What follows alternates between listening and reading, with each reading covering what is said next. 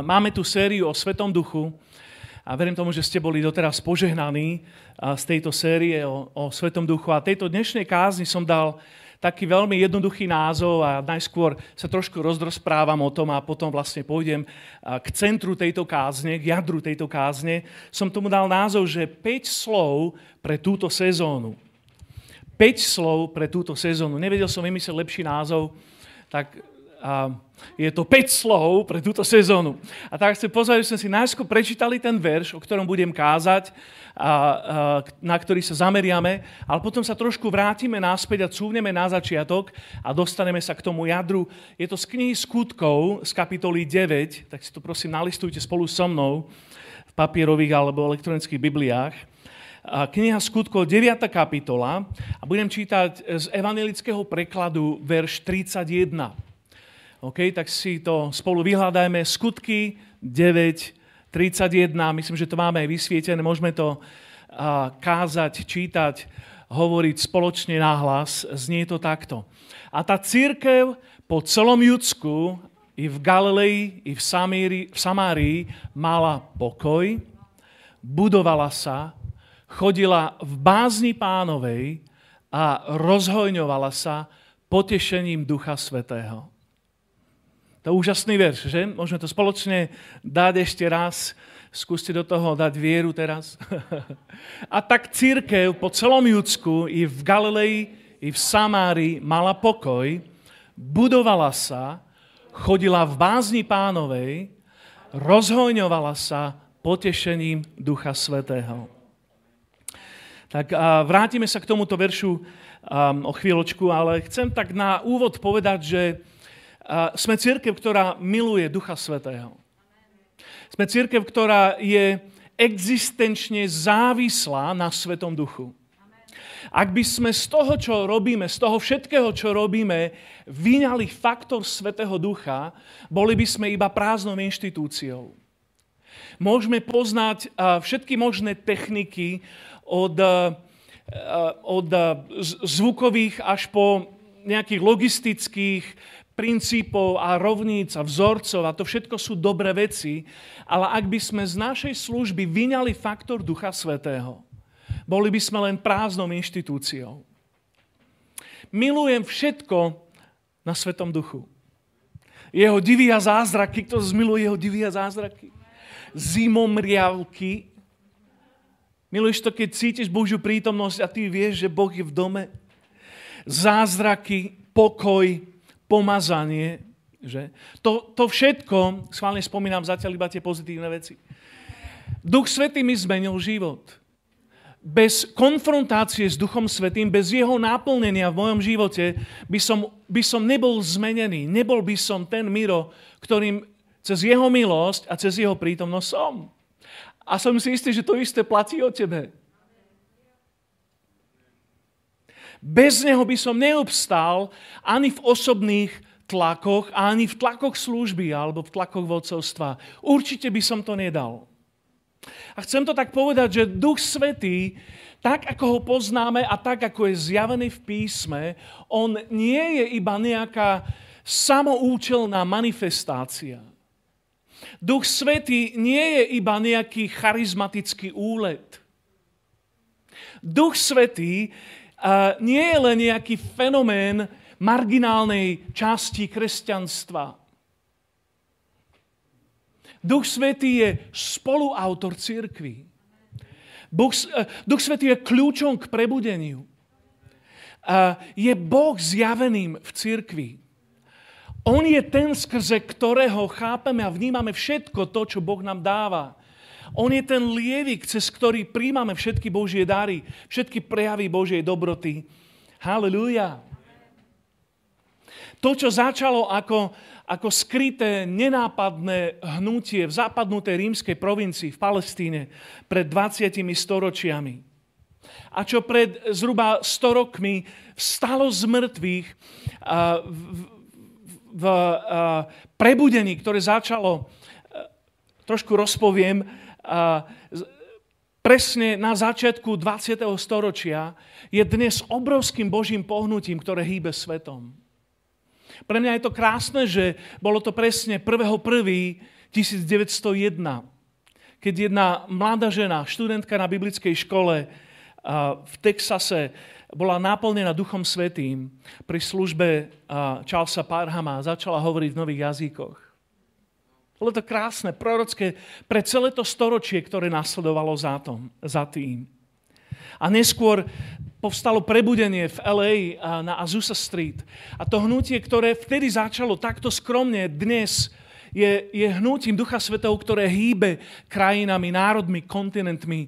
A ja som rád, že sme súčasťou tohto pohybu Ducha Svetého po celom svete. Halelujá. Mne sa páči, že Duch Svetý sa cíti neohrozene aj v nehostinnom prostredí. A teší ma, že on sa necíti ohrozený aj tam, kde sú tlaky a kde je prenasledovanie a kde je ťažká situácia. A vieme, že je obrovské duchovné prebudenie v mnohých častiach sveta. Niečo z toho sme zažili v Afrike, v Južnej Amerike, vo veľkých častiach Ázii. Obrovské hnutie Ducha Svetého. Mňa, mne vždy vybíja poisky uh, každú nedelu, proste, uh, keď, keď sa stretávame v Budapešti s ľuďmi z mnohých krajín. Um, minule som jednej osobe, ktorá prišla prvýkrát k nám na službu, povedal, že bola z Pakistánu, prišla prvýkrát. Ja som povedal, ja to už nechápem, my sme už pakistanský zbor. Minulý rok prišli dvaja chalani odtiaľ a, do Budapešte, pretože si vyberali miesto univerzity, miesto bylskej školy z celého sveta a povedali mi, že pastor, prišli sme sem, pretože Európa potrebuje prebudenie. My ho v Pakistane máme. Európa potrebuje prebudenie. Milujem, čo Duch Svetý robí po celom svete. A ja verím, že teraz je tu čas pre postkresťanskú Európu, pre, pre civilizovanú, urbánnu, postkresťanskú Európu, aby sa stala terčom Svetého Ducha Církev. Come on.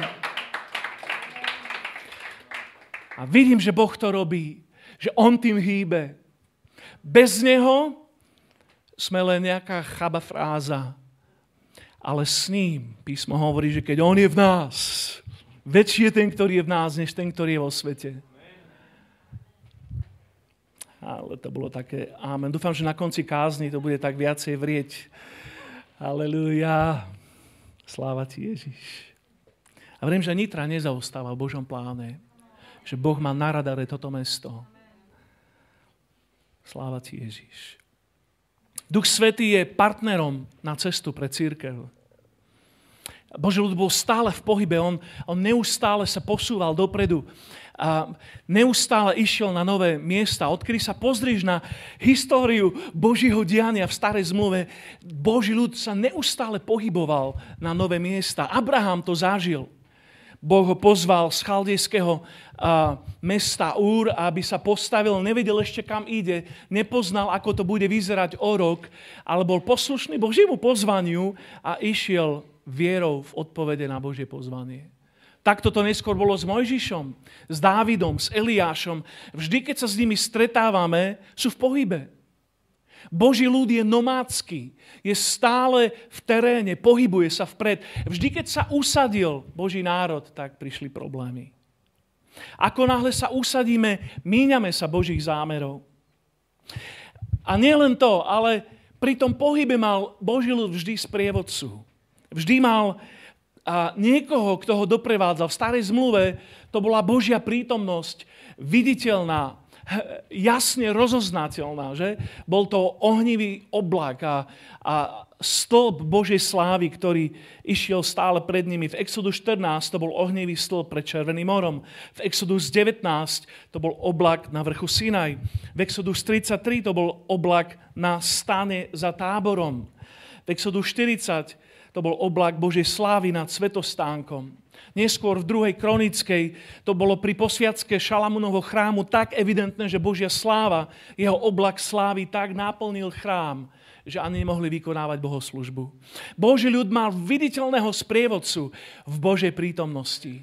A pre nás v Novej zmluve toto je služba Ducha Svetého. On je s nami prítomný ako sprevádzajúci Boh.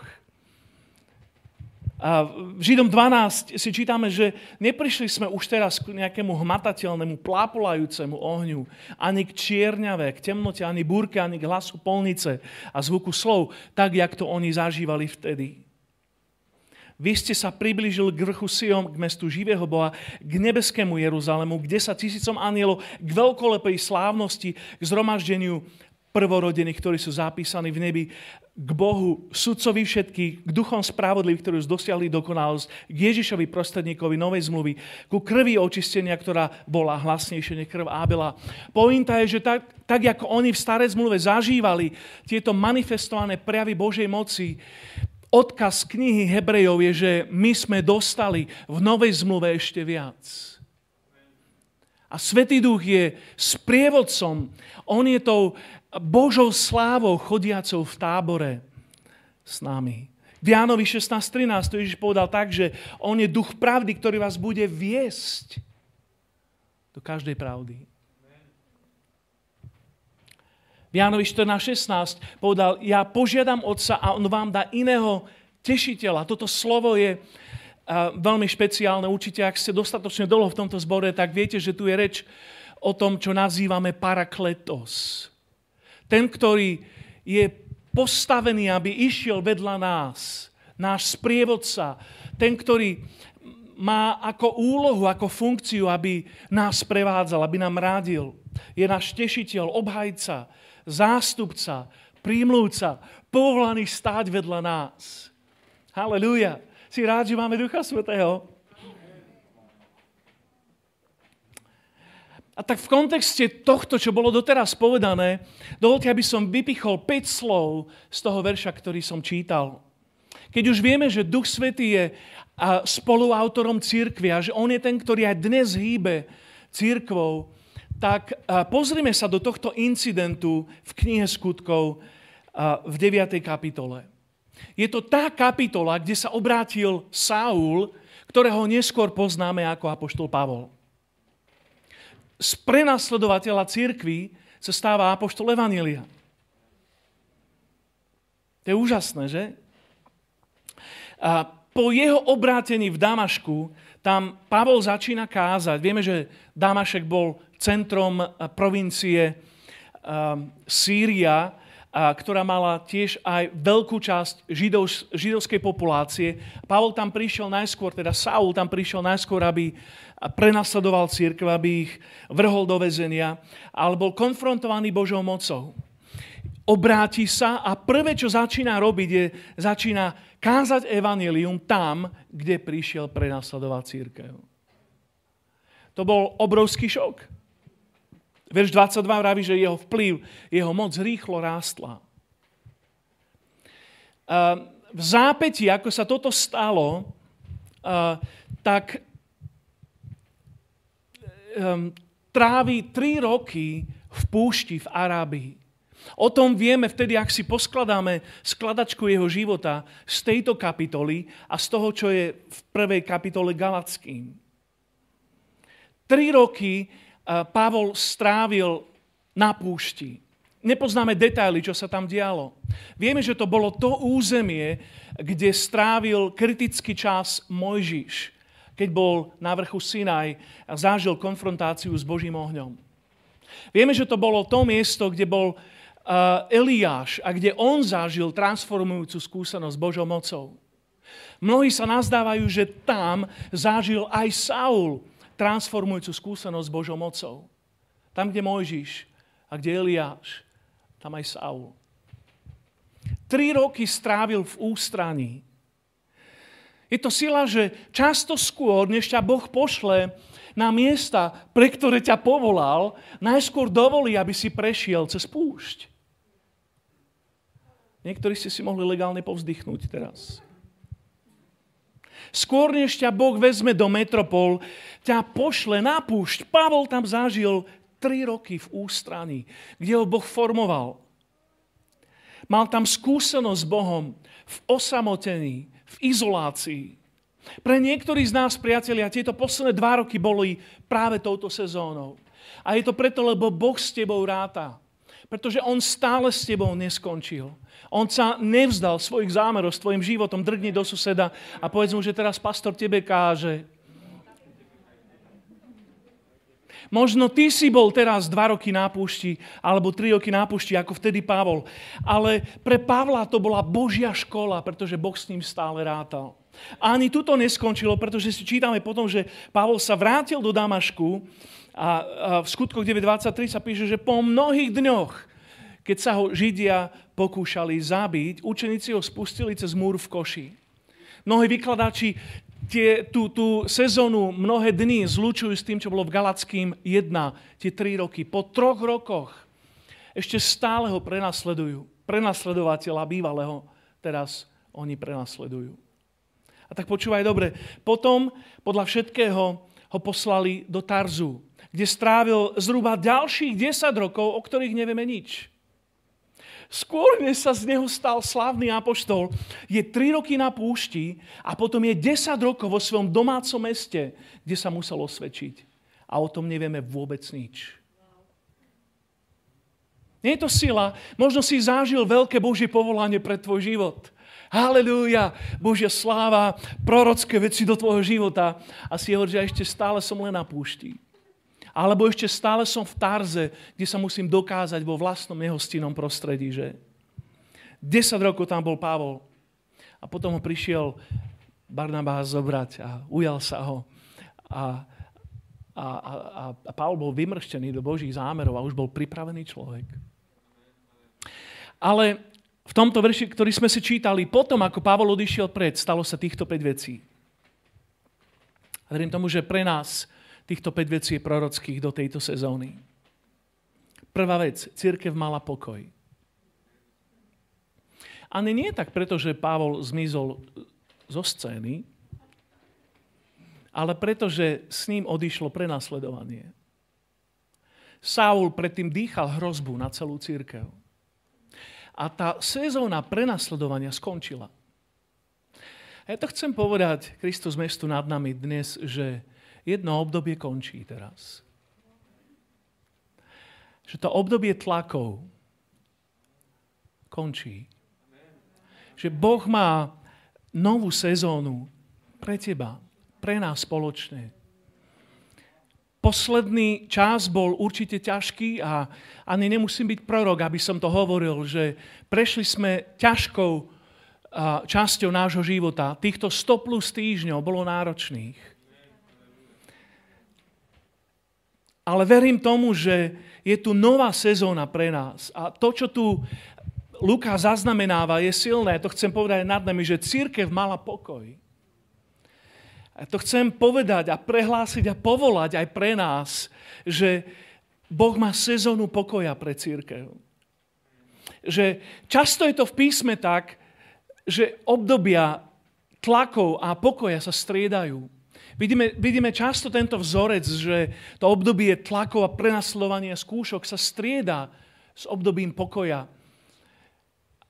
A ja verím, a to je to, za čo sa modlím a, a čo prehlasujem pre nás, je, že Boh má sezónu pokoja pre církev. V starej zmluve to bolo tak, že čo Dávid nemohol urobiť kvôli bojom, Boh mu dal v jeho synovi naplnenie cez Šalamúna.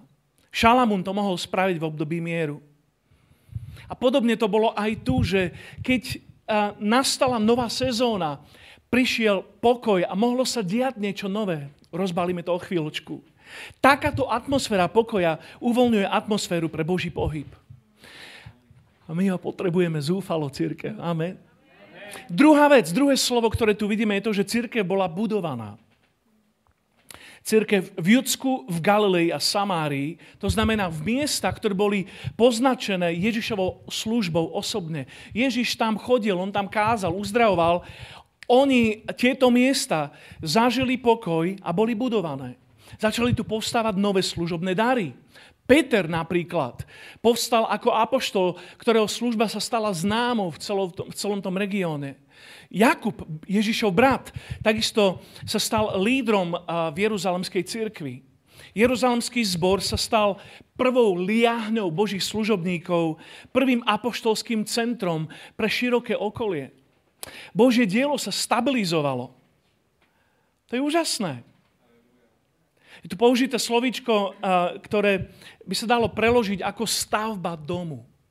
To, čo sa dialo v tej atmosfére, v klíme pokoja, bolo to, že Bože dielo sa budovalo, ráslo ako stavba, ako domácnosť.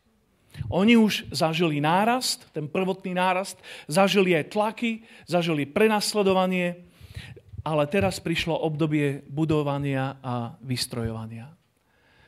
A církev, ja to chcem povedať nad nami, že to, čo je pred nami, to, v čom sme teraz, je obdobie vystrojovania a budovania pre nás. To obdobie, keď majú povstať noví učeníci Pána Ježiša Krista. Noví služobníci Pána Ježiša Krista. Ľudia, ktorí vezmú zodpovednosť na svoje plecia. To je, to je to, o čom nové služobné dary, to je to, o čom tu je reč. Sú formovaní Boží ľudia pre Božie kráľovstvo. Tretie slovo je to, že církev žila v bázni. Prvé bolo, že církev mala pokoj, druhé, církev bola budovaná, tretia vec je, církev žila v bázni. Božia bázen je princíp úcty. Nie je reč o strachu z Boha, ale je reč o úcte pred Bohom. To je diametrálny rozdiel, že? My nežijeme v strachu z Boha a neprichádzame pred Jeho tvár s obavou alebo strachom, ale máme postoj úcty pred ním. Amen. To je veľký rozdiel. A je to postoj voči Bohu, v ktorom sme si vedomi svojej závislosti na ňom. Drží nás to v pokore pred ním. Drží nás to v posvetení, v postoji čistoty a svetosti pred ním. Je to niečo, čo môžeme nazvať antiarogancia. Že, že prídem pred Boha a nie som pred ním uh, sebavedomý, alebo hrdý, alebo arogantný. Viem, že ho potrebujem. Viem, že som závislý na ňom že som zlomený pred ním. Toto slovo znamená, že prechovávame úctu k Božej prítomnosti. To, že církev žila v Božej bázni, znamená, že Božia prítomnosť v ich strede mala obrovskú hodnotu. A to je aj náš prípad církev. Sme povolaní k tomu, aby sme mali úctu k jeho prítomnosti, aby sme dokázali rozoznávať a ceniť si jeho prítomnosť a prechovávať úctu k nej. Je to o tom, že máme mať úctu k Božiemu slovu. Že jeho slovo má vysokú hodnotu v našom živote. Že prispôsobujeme svoj život tomu, čo jeho slovo hovorí, do nášho života. Na osobnej úrovni, ale tiež aj na našej spoločnej úrovni prorocky. Že? A kultúra úcty je, je pre nás normálnym správaním. To je to, o čom tu je reč. Církev žila v bázni. Štvrté slovo je, že církev sa multiplikovala. Rôzne preklady to prekladajú rôzne, že církev hojnela alebo rozhojňovala, rástla, narastala, zväčšovala sa. Ten význam je veľmi jasný, že církev sa numericky multiplikovala. Bolo ich stále viac. Církev vstúpila do módu konštantného rastu. Neustále narastala. Boh bol v akcii a oni sledovali, že stále ich pribúdalo, že ich bolo viac. Boli priťahovaní noví návštevníci. Zažívali nové obrátenia. A začínali nové skupinky. Začínali sa nové misijné lokality. To je to, čo tam vidíme. Prišiel pokoj, prišiel stav stabilizácia budovania, prišla Božia bázeň, úcta pred pánom a to vypôsobilo klímu, v ktorej sa darilo multiplikáciu. Ja chcem toto vidieť medzi nami, církev. Chcem vidieť církev, come on. Chcem vidieť církev, kde vidíme multiplikáciu a rast. Amen. Cez obdobie tlakov, ktoré tomuto období predchádzalo, cez obdobie Saula, prenasledovateľa, boli roztrúsení do celého známeho sveta. To je to, čo nazývame v knihe skutkov diaspora, roztrúsenie. A zrazu je to viditeľné, ako počas toho ťažkého obdobia oni boli roztrusení ako zrno a to zrno sa zmenilo na potenciál k žatve. A teraz to začalo rásť. Začalo to rašiť. Vychádzalo to von. A prišla multiplikácia. Ja to tak hovorím aj nad nami, církev. Halleluja. A nakoniec tá piata vec zažívala službu Ducha Svetého. Ten verš je koncipovaný tak, že církev rástla útechou Svetého Ducha.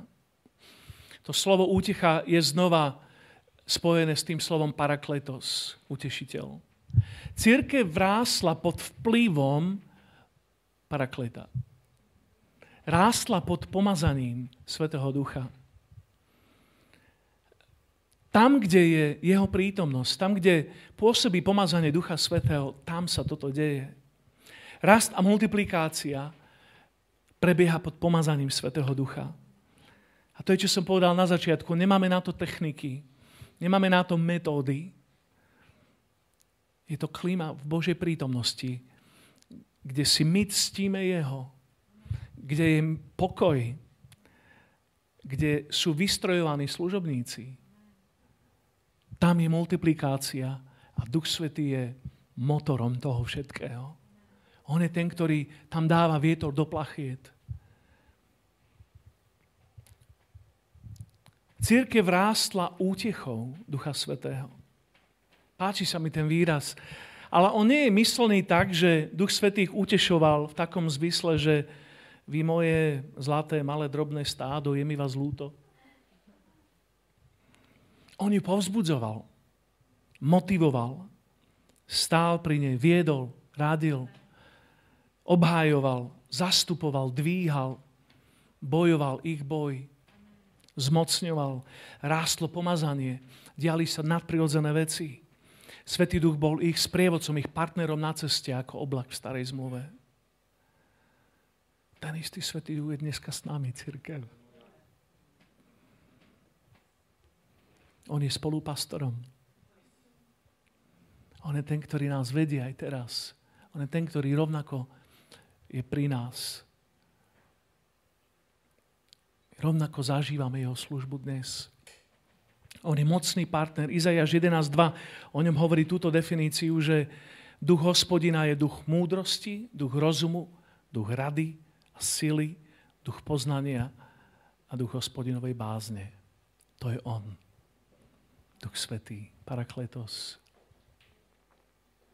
Pán Ježiš to slúbil tak, že nenechám vás ako siroty. Pošlem vám svojho tešiteľa. Inde to Ježiš povedal, že keď zostupí na vás Duch Svetý, vtedy príjmete jeho moc. My sme tu a nie ako nejaké opustené deti. Sme plní jeho ducha, aby sme stáli v jeho mandáte a naplnili svoje poslanie.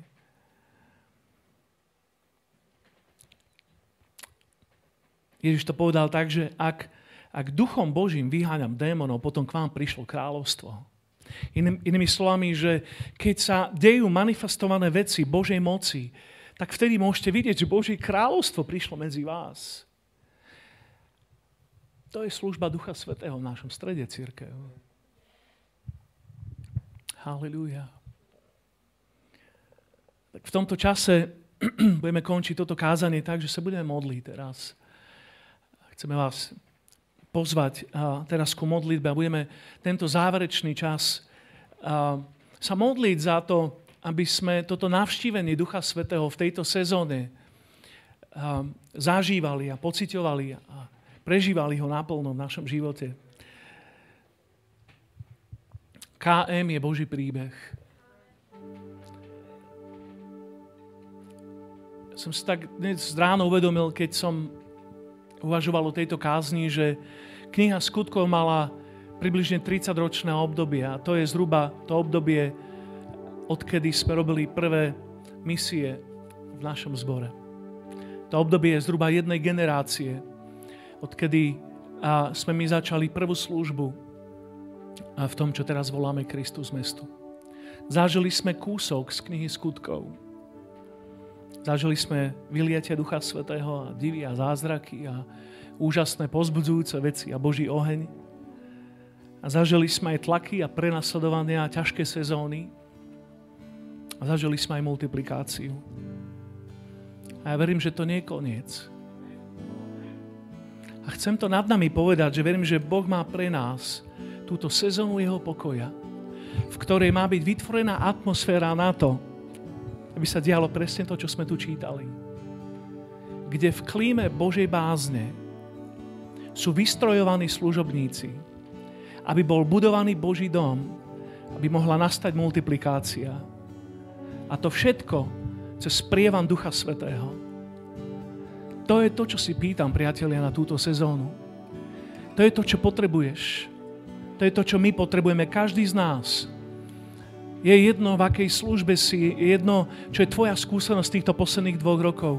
Sme závislí na Jeho prítomnosti, sme závislí na Jeho Svetom Duchu. A ja verím, že aj v tomto našom období transformácie, že Boh akoby spája také naše dve duchovné dedictvá. Duchovné, to jedno je duchovné dedictvo mojich starých rodičov a mojich rodičov. S tým, čo verím, že je duchovné dedictvo čerstvého prejavu, Božího vyliatia, Božího prebudenia, ktoré dnes zažívame mnohých mestách teraz, v 21. storočí. Včera sme mali 50. výročie svadby mojich rodičov a boli sme tam asi vyše 20 v jednej miestnosti a nechcem to prehnať, ale asi možno a štvrtina z tých ľudí boli pastori. Bolo krásne vidieť kontinuitu toho, čo Boh začal cez generácie len v našej vlastnej rodine a je to aj príbeh nášho hnutia, našej cirkvi, kedy od môjho starého otca, ktorý nám rozprával príbehy, ako sa učil kázať, keď pásol kravy a namiesto ľudských tvár kázal živočíchom. A oni namiesto amen mu hovorili mu. A vystrojený touto školou potom začal zbor, ktorý je dnes v našej cirkvi najväčší a vidím tú kontinuitu duchovného dedictva, povolania pre službu Božieho kráľstva, ako ide cez generácie. A verím tomu, že Boh to posúva ďalej a že my máme teraz odpovednosť, aby sme niesli, niesli tú štafetu pre ďalšie generácie. Pre sezónu pokoja. Pre mňa to bolo strašne silné včera a ja verím, že to je niečo, čo Boh robí v tomto čase aj s nami ako zborom v tej istej línii pokračujeme a ideme ďalej. A ja to chcem tak povedať nad nami, že dnes stojíme v potrebe pre službu Ducha Svetého možno viac ako kedykoľvek, ako církev. A ja si to veľmi pýtam. Veľmi ťa potrebujem, Svetý Duchu. Som zúfalo na Tebe závislý, Svetý Duchu, v tomto čase. Na Tvojom pomazaní, na Tvojich charizmách, na Tvojom zmocnení. Halleluja. Poďme, môžeme sa postaviť tam, kde si. Halleluja. Sláva ti, Ježiš. Sláva ti, Ježiš. Tam, kde si môžeš tak pozvihnúť svoje ruky k pánovi a pýtať si tvoje vlastné naplnenie. Možno ty si teraz niekde tam na púšti, kde bol Saul po jeho obrátení, niekde schovaný, ale tam zažil to, čo zažil Mojžiš a čo zažil Eliáš. A ja ti chcem povedať do tvojej vlastnej púšte, že Boh ostal s tebou a že Svetý Duch je tam a On formuje vnútro v tvojom živote. A, a ja povolávam Boží život v tvojom živote na tvojej púšti v mene Ježiš. A hovorím do tvojej púšte Boží, Boží vietor teraz, Božiu prítomnosť. Nech sa tak stane teraz. A chcem ti povedať, že tam nie si sám že tam nie si zabudnutý, nie si tam opustená. V tej tvojej púšti tam je On, Parakletos, sprievodca, ktorý dvíha tvoje ruky teraz. A ja napomínam zhubcu, napomínam toho, ktorý má desivý plán s tvojim životom a berieme autoritu nad každým atakom nepriateľa v tvojom živote. A hovoríme, že ten, ktorý je v nás, je väčší než ten, ktorý je vo svete. V mene Pána Ježiša v mene Pána Ježiša. Niektorí z vás sa cítite, že ste akoby poslaní do Tarzu, tam, kde bol Pavol ďalších 10 rokov schovaný a musel slúžiť svojim najbližším. Ale tam sa v ňom rodil formát. Tam sa v ňom rodil jeho záber. Ja to chcem do tvojho života teraz povedať. Možno ty si v tejto sezóne tvojho života. Ja ti žehnám, aby tam, kde teraz si, kde svietiš tvojim najbližším, kde v tom najbližšom okolí sa dokazuje tvoje povolanie, nech tam povstane viera v tvojom živote, nech tam povstane skúsenosť, nech sa v tebe zrodí formát v mene Ježiš. Ostaň verný. Aj keby to malo trvať 10 rokov, ostaň verný. A nad nami ako spoločenstvom mene Pána Ježiša hovoríme túto sezónu pokoja. Hovoríme o obdobie Božieho pokoja. Poď, modli sa za to, poď pridajme sa spolu a modli sa za to obdobie pokoja, vyliatia Božieho pokoja, obdobie Božej bázne a, a, a úcty voči Nemu. Halleluja. Obdobie vystrojovania budovania v mene Ježíš. Obdobie multiplikácie v mene Ježíš. Halleluja. To je to, čo si pýtame v tejto chvíli v mene Pána Ježiša. A hovoríme to nad nami. Sláva Ti, Páne, sláva Ti, Páne. Sláva Ti, Ježiš. Príď, Duchu Svetý.